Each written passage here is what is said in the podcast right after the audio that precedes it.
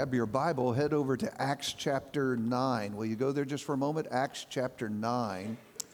I want to begin by asking you notice something down in verse 31. So this is Acts 9, verse 31, where Luke writes this. So the church throughout all Judea and Galilee and Samaria enjoyed peace, being built up and going on in the fear of the Lord and in the comfort of the Holy Spirit, it continued to increase.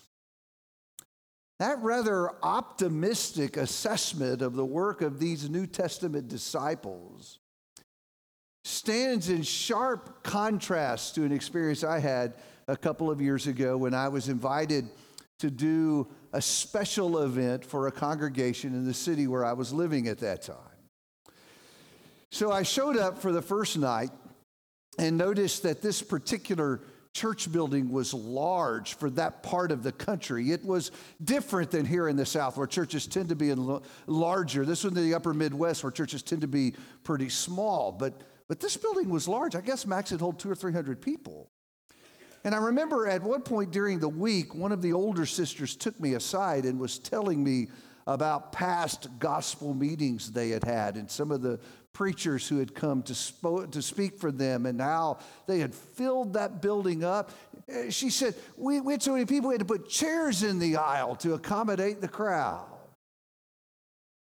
Uh, let me just say, that's not the kind of crowds we had the week I was there, okay? Maybe it had to do with the preaching, I don't know. But the truth is, there was hardly anybody left. There were two rows right down front on the left side, and about 20 people were sitting there. That's all that was left. I got there early in the week one night. I was the only one there except for the guy who opened the building. And so I kind of nosed around a little bit. I am a little nosy that way. There was one hallway that went off in one direction into this classroom wing. And so I went to check out their Bible classes and peeked in the doors. And clearly, what had happened is over the years, when they had stuff that they didn't know what to do with, when you buy stuff with the Lord's money, it's hard to throw it away, right? So every church building has these places where they stick stuff, and that's evidently what had happened with these classrooms. Over the years, they just shoved stuff into them, and over time, they had filled up and collected dust. But I could tell you, I just looked in a few doors and could tell pretty quickly there were no Bible classes going on in there. The classes had become just dusty storage closets. And it wasn't hard to figure out why. There were no children. Uh, that crowd that sat down in the front in those two pews, they were mostly older people and no children at all. You see, what had happened over the years is that this congregation had experienced a terrible decline and now and now all that was left was a handful of of mostly older people just struggling to keep the doors open. And while i hate to be pessimistic folks my expectation is that their efforts are unsuccessful. That church isn't just declining. It's dying. It won't survive that's kind of a sad story, isn't it? And yet, brothers and sisters, it is not an unusual story. So, Max and I visit different churches over the course of the year. What do you think? A half dozen or so, maybe eight in our meeting work and vacations and stuff like that.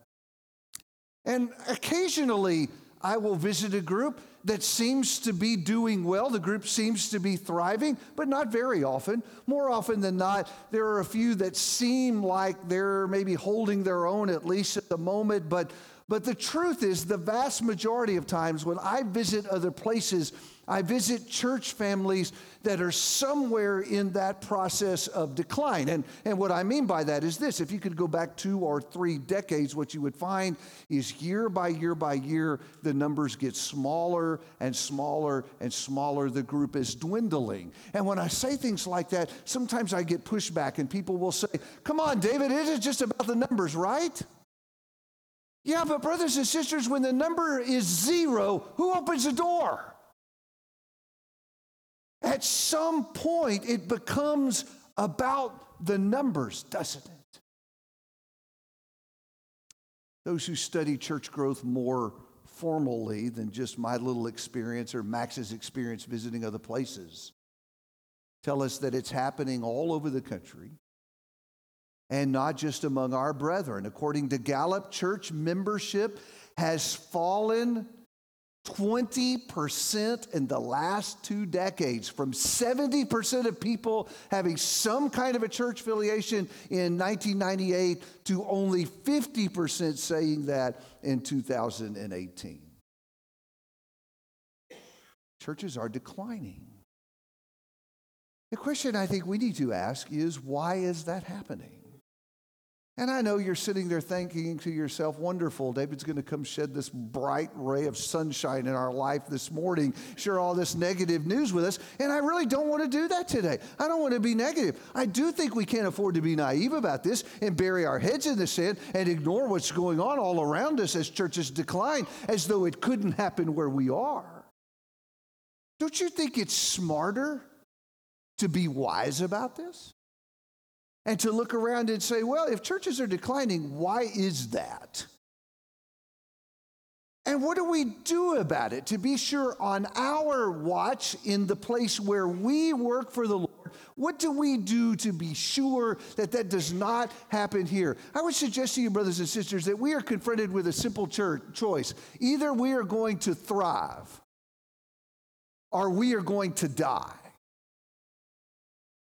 And the question is, which will it be? And to answer that question, we have to know what makes the difference. And so, to illustrate that for you this morning, I have three questions that I think we will have to answer that will decide whether we thrive or whether we die.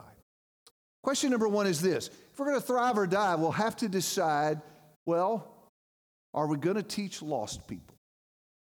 I begin here and put it first on my list because honestly, it belongs first on the list. It is the question that determines whether churches live or die. If we are not out in our community, in our circle of friends, connecting with people around us that don't know Jesus, and if we're not extending invitations for those people to, to come and see, just like in John chapter 1, that same program, come and see, and setting up Bible studies with those people and helping them to know Jesus and watching as they're born again into Jesus Christ, as they're baptized into his body, if we're not doing that work, then start the clock because we're beginning the process of dying. Now, the problem with saying that is, that sometimes churches can avoid that reality for a while. Do you realize that? Sometimes we can neglect this work and still not begin the process of decline. And the reason that is true is because of where we live. Sometimes groups of disciples will find themselves in parts of the country that are prospering economically. And you know, where there are lots of jobs, that brings people, right? And sometimes in that crowd that's coming for work, there will be there will be other disciples. In fact, the truth is, some of you are here this morning because you got transferred here. Someone made you move to Beaumont, Texas for your job, right? That's what happens. And what happens is people move here and they look around and they say, well, you know, we need a place to worship. We think we'll become part of the Dowlen Road family. What happens to our attendance numbers? Yeah, they start going up. And some of those families start reproducing and having kids. And those kids filter into our Bible class programs, and all of a sudden you have you have 92 two-year-olds, right? And we're figuring out who's going to contain that big group back there, right? It happens. We get these big classes that start growing, and lots of activities poured into that. And then we get in here and we sing Shield about us, and man, isn't that just great worship?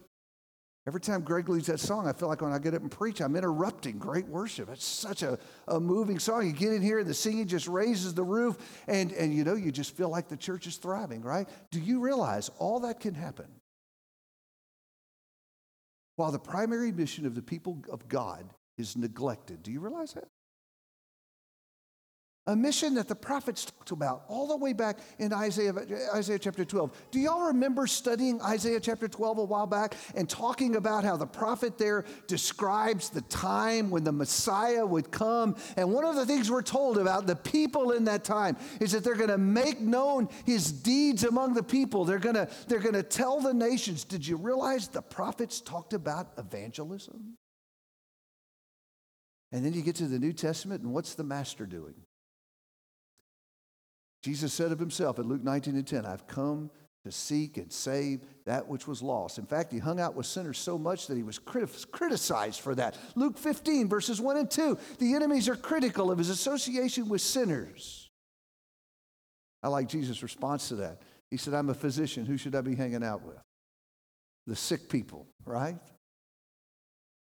And then before he left this earth and went to heaven, he commissioned me and you to join him in this great quest for souls. He said in Matthew 28, verse 19, Go make disciples of all the nations. You plug that back into Isaiah 12. You see how those things go together? Mark says, and Mark, he says, Go preach the gospel to every creature. It is our call, it is our duty to go share the message. And we can see our numbers go up and the building fill up without ever fulfilling that mission. But you know what the problem is with depending on the economy to bring people here?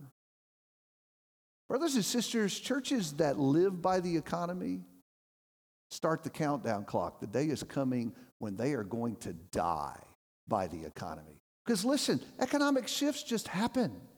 Eventually, people are going to be finding jobs somewhere else, not Texas. And guess what? They're going to pack up and they're going to fill up church buildings in some other part of the country. And if we're depending on that to fill this building, we're going to empty it too.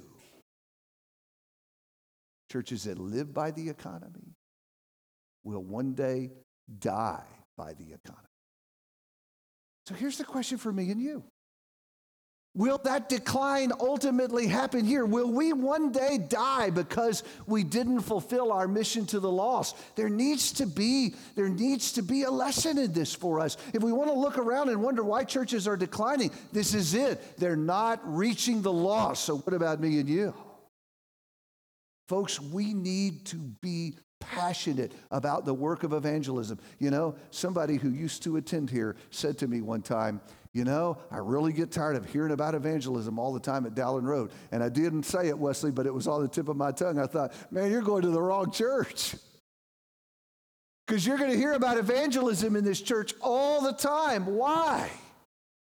Because it is our mission. It is our responsibility. A month of Sundays shouldn't go by without somebody standing in this pulpit and stirring us up about teaching the lost. We need classes that equip us to reach the lost. That's what the tactics class is about. Sorry, Max, I'm not really just trying to promote my class. Okay, we got some other good classes going on in here too. But we have classes all the time that are about evangelism, about how to reach lost people today, because that is our work.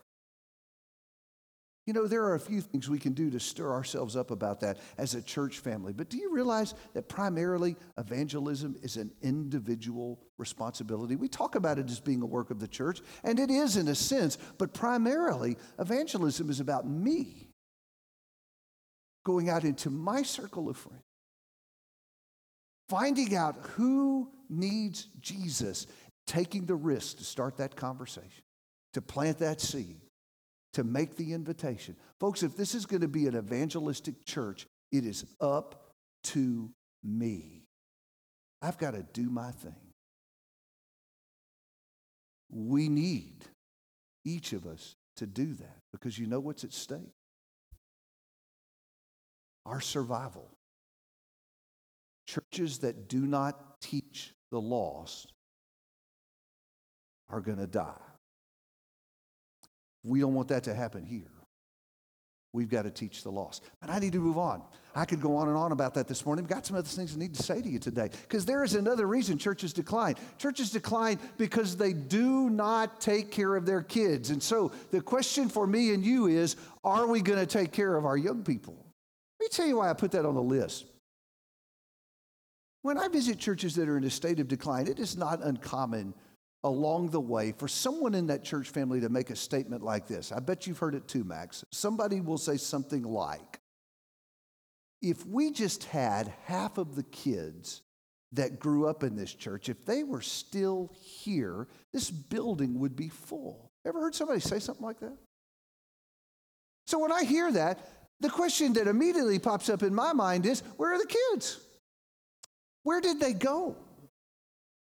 Well, you could account for some of that by saying things like Texas A&M, right?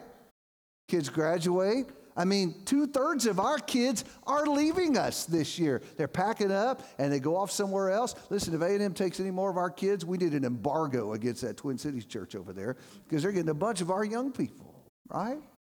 Then our girls go over there and they meet some punk dude and fall in love with him and they marry our girls and take them off to somewhere else. Isn't that terrible that it happens that way? That explains some of our kids. David, you're with me on that, right? You can do something about it. And sometimes kids go over to Houston because there's more jobs over there. I know y'all say, What are you talking about, David? Where are your boys? They grew up here. Tampa and Denver. Tell me about it. I moved back two years ago to be closer to my kids in part, and within two years, they both moved a thousand miles in opposite direction. Were they trying to tell us something?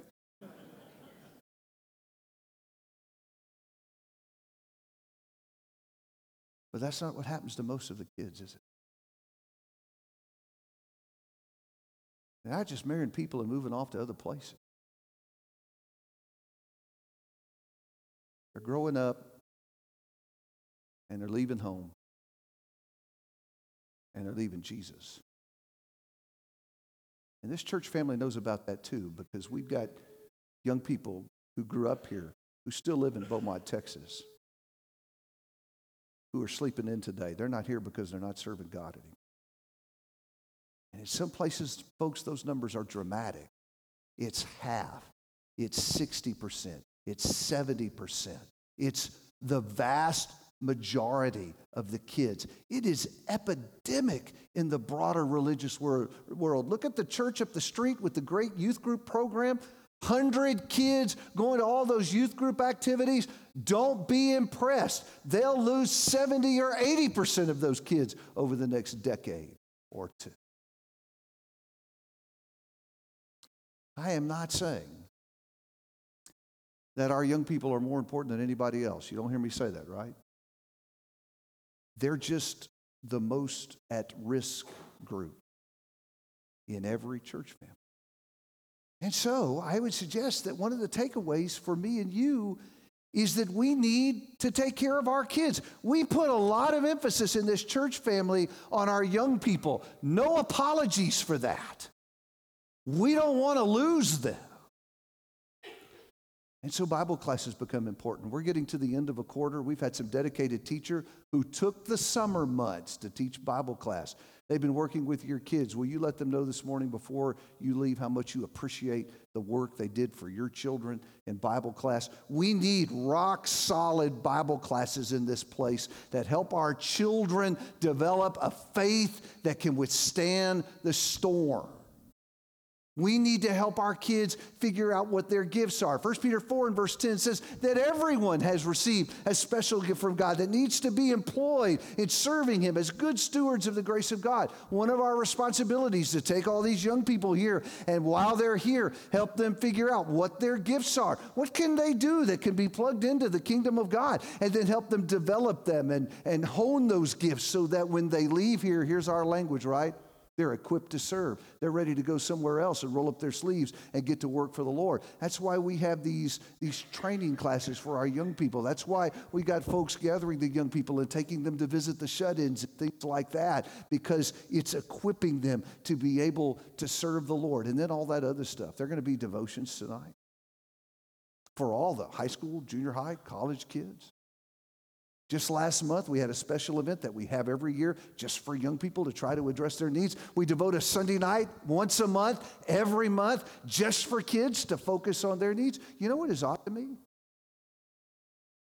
That for all the years I have been here, there's always been a percentage of our parents who didn't see it as important for their kids to be part of that. I got to tell you, I don't get it. Not important to get my kid to a Devo. Not important to get them into a training class. Doesn't matter whether they're here for teen weekend or not. I don't understand that. I'm thinking, do you not know what the numbers are? Is it not important to help them network with and build relationships in their church family? What do you want them to do as an adult? Because what they're learning now is what they'll do as an adult. I was a little tart this morning, wasn't it? That's okay. We need to hear that. There's too much at stake not to be plain about what the challenges are. But I need to tell you something else, folks. It is not a battle, this battle for our children. It's not a battle we're going to win in this church building. You understand that, right? Church can do some things to help with kids, and man, I want to do every last thing we can to help our kids. But at the end of the day, it's not going to be won here in the building. It's going to be won at home. I think about Moses writing to the people of Israel.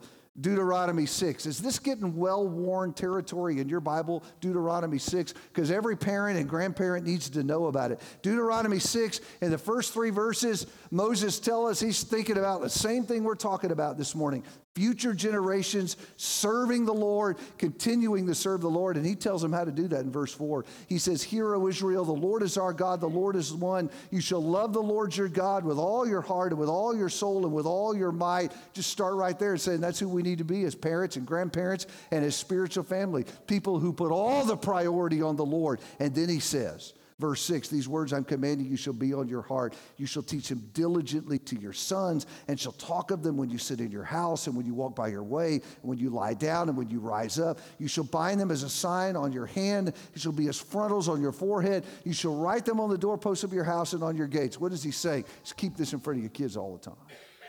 This covenant that we have with Jesus, you just find opportunities to talk about it while you're around the house. Turn off the television, talk about it around your house. When you're riding in the car together, talk about it all the time. Because there's nothing more important than our kids growing up to serve the Lord and go to heaven. I saw this little meme on Facebook. I won't be able to reproduce it in my mind exactly today, but it said something like it showed a little kid. The picture was of a little kid uh, at bat in a little league baseball game. It said something like there's like 0.002% chance of your kid becoming a major league baseball player. And underneath it, it said there's a 100% chance he will face God in judgment. Oh, that one kind of stings too, doesn't it? What do we need to be getting them ready for? If you know your kid's little league batting average, but don't know whether he had his Bible class lesson today, you are concentrating on the wrong thing. Thank you. We don't raise our kids to serve the Lord, they lose. Everybody loses. I want you to think about this. What happens to churches? If they're not out winning the lost, so no new blood's coming in. And then we start losing 50, 60, 70, 80% of the kids. And we wonder why churches are declining. Is that pretty easy to figure out? You see it? Okay, I got to press on because I'm running out of time. And I have one more thing I want to talk to you about because there's another reason churches decline. They don't teach the lost, they don't take care of their kids. Here's the third question we're going to have to answer, and that is are we going to work really hard to get along with each other? Because that's the third reason churches decline. Because they fight and divide. I mention that to you because it is a connecting thread that forms this tapestry of churches that are dying. Almost in every single one, somewhere along the way, these folks have had a problem getting along with each other. But let me tell you something interesting about their problems. The vast majority of time, they're over issues of no consequence. Max can help me with this. I don't know, last 20, 30 years that I've been preaching, I don't remember a church fuss over something that mattered. It wasn't like somebody was coming in and trying to suggest that they teach Calvinism and they had to resist Calvinism and that's why they had a big blow up. Y'all remember me telling you years ago about conducting a meeting? I think I mentioned it here. I was conducting a meeting for this place, having lunch with a preacher. And he was telling me about a big fuss where, where he was. The big fuss was over ceiling fans. Remember that? Ceiling fan. I'm trying to get in my mind what that was like. I mean, like, did some people want them and some people didn't? I'm thinking, wouldn't a sweater fix that? You got to be kidding me. But it happens. A lot of these battles are over personalities or matters of judgment. But I want you to think about what it does to a church when people go to war with each other. I mean, if two sisters had a heated exchange about the ceiling fans, my guess is they're not going to collaborate to teach the two year olds next quarter, don't you think? Hampers our ability to work together. But the other part of that is the rest of us have to watch that. How discouraging it is to see people who are supposed to love each other and be disciples bitterly battling over nothing. It leaves people in the wake that, is, that, that are just cynical and discouraged. And sometimes it's worse than that. I've not described the worst problem. You know that ceiling fan controversy actually created an open fracture? That church split over that. I wanted to get in that new building and see if it had fans. I was really curious. You imagine? Splitting over ceiling fans? I'm thinking you could have stayed in the building and had the split. Fan this side, don't I don't know. What's the solution there?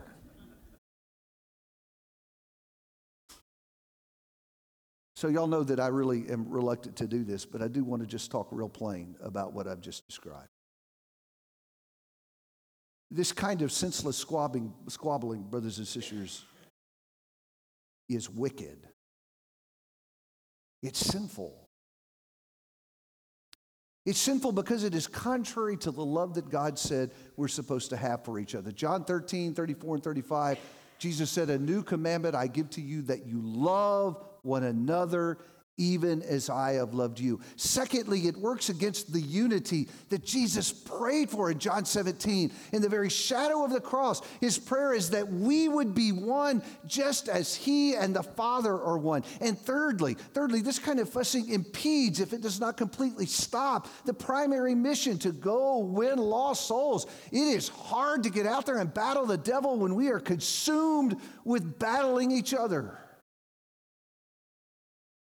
And men and women who engage in this will one day answer to God and explain to Him why they destroyed His family with senseless squabbling. We need to call it what it is it is the work of the devil, it is evil.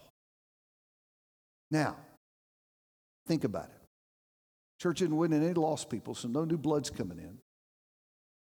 And they're losing 60, 70, 80% of their kids and then whatever is left, we're just going to beat it to death with eternal conflict to be sure that it dies, right? So, what's the lesson? What do we need to take away? What does the slide say? Well, we work really hard to be one because unity is hard work. Will you look at Ephesians for a minute? Ephesians 4. In Ephesians 4, as he begins the practical part of this letter, Ephesians 4, verse 1, Paul says, Therefore, I, the prisoner of the Lord, implore you to walk in a manner worthy of the calling with which you've been called, with all humility and gentleness, with patience, showing tolerance for one another in love, being diligent to preserve the unity of the Spirit in the bond of peace. We've talked about this language before. Do you remember it? In verse 3, being diligent. The idea there is of ongoing hard labor. We don't ever get to the place where we say, this unity thing, we've got that all figured it out, put it on the shelf, we're done. We don't have to worry about that anymore. No, the truth is, brothers and sisters, that church families work unity all the time, and we have to work hard at it. That's the implication of the language here. It is a challenge at times to get along with one another in a church of this size. All the judgment calls that have to be made. Let me give you a guarantee. At some point, a decision is going to be made here that you are not going to like. Be ready. It's going to happen. And I need to be okay with that because there are all kinds of judgment calls that need to be made. Who can make everybody happy? Get rid of that idea. That's not going to work. I just need to accept that I can't always have my way. And that's all right because it may be that this time the other folks are right about that and I need to let them have way, their, their way about it. And listen, we need to be committed to unity. When there's a problem, unity demands that we do what? We get busy working on it and figuring it out. I don't just get mad at someone because they hurt my feelings and pack up and go somewhere else. Where is that in the Bible? Brothers and sisters have a problem with each other. They sit in a room with the Spirit of Christ and they work it out. Maybe there's something more fundamental that needs to be happening, though. Back in Ephesians, if you look at chapter 4 and verse 2, he talks about some qualities. He talks about being humble and gentle and patient and tolerance and loving. Can I be real plain for a minute? Someone says, You've been doing that all morning. What's wrong now? Do you know where our spiritual conflicts typically come from? Brothers and sisters, they're the result of spiritual immaturity. We're acting like spiritual adolescents. We haven't put on the qualities described in verse number two that are essential to preserving the unity in the Spirit and the bond of peace. Sometimes we need to grow up and be mature men and women in Christ and handle our differences like mature men and women in Christ. I don't want you to misunderstand me. There are sometimes we have to do battle. Somebody comes in this congregation and they want to teach that you can be saved without being baptized into Jesus Christ. You know what? They try to lead folks away teaching that false doctrine. There's going to be a battle in this church. We will take a stand against error and we will not let it impact our folks. That's as it should be. And there will be times where battles over truth and error have to be waged. But because times like that will come, doesn't it make it all the more important that we don't engage in unnecessary conflict? Grow up in Christ. Be mature men and women of God and handle our differences in the way that Christ would want us. Because churches that just can't get along with each other and lose their kids and stop teaching the laws are the churches that die. Let me tell you what's at stake. It's not just whether or not the Dowlen Road Church will continue to exist. You know, folks, what you and I can do about that, we can do all we can while it's our watch. What happens beyond that is not within our control. But I tell you why that's so important. It's because of the work we do. We are in the business of rescuing lost souls and helping get people get to heaven. It is the most important work on the earth. We need to be together, united as one, working this community because the work we're doing is the most important work on the planet. Helping people get to heaven. And that's what this song is about that we're going to sing. Let me click the slide. It's about encouraging you to be washed in the blood because maybe there's someone here today that hasn't done that. It's the most important need in your life to be right with Jesus Christ. And the good news that we can share with you today is that through Jesus Christ, He's given you uh, the opportunity to be washed. Every sin you've committed by His blood can be washed away, and you could be His child. You need to do that today. It's your greatest need. And this song is sung to encourage you to respond to that need. Would you make things right with Him? Do it right now while we stand, while we sing.